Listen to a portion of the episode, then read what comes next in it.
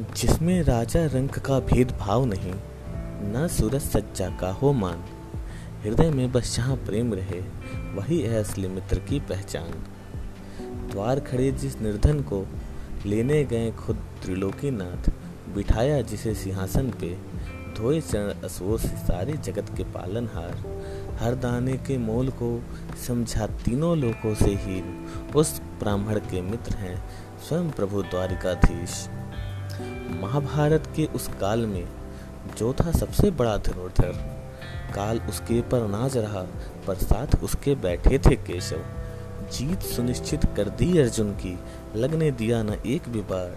अरे काल भी उसका क्या करे, जिसके मित्र हो नंद गोपाल उसी रण में एक वीर था और, जिसके ऋणी रहे सब लोग। दान धर्म के लिए प्रसिद्ध था, पर मित्रता में उससे बड़ा था कौन? माना जिसे मित्र उसके लिए कि भाइयों से लड़ाई थी, वो महारथी था कर्ण जिसने मित्र के मृत्यु को गले लगाई थी। माना उसमें गलती थी हज़ार, जिसके कारण ही सब मचा कोहराम।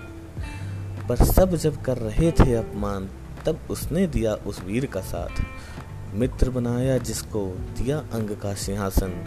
भाइयों के सब सौंपे भी न शोक किया चाहे मरा हो उसका प्रिय दुशासन मित्र मृत्यु के पश्चात नेस से नदी बह आई थी।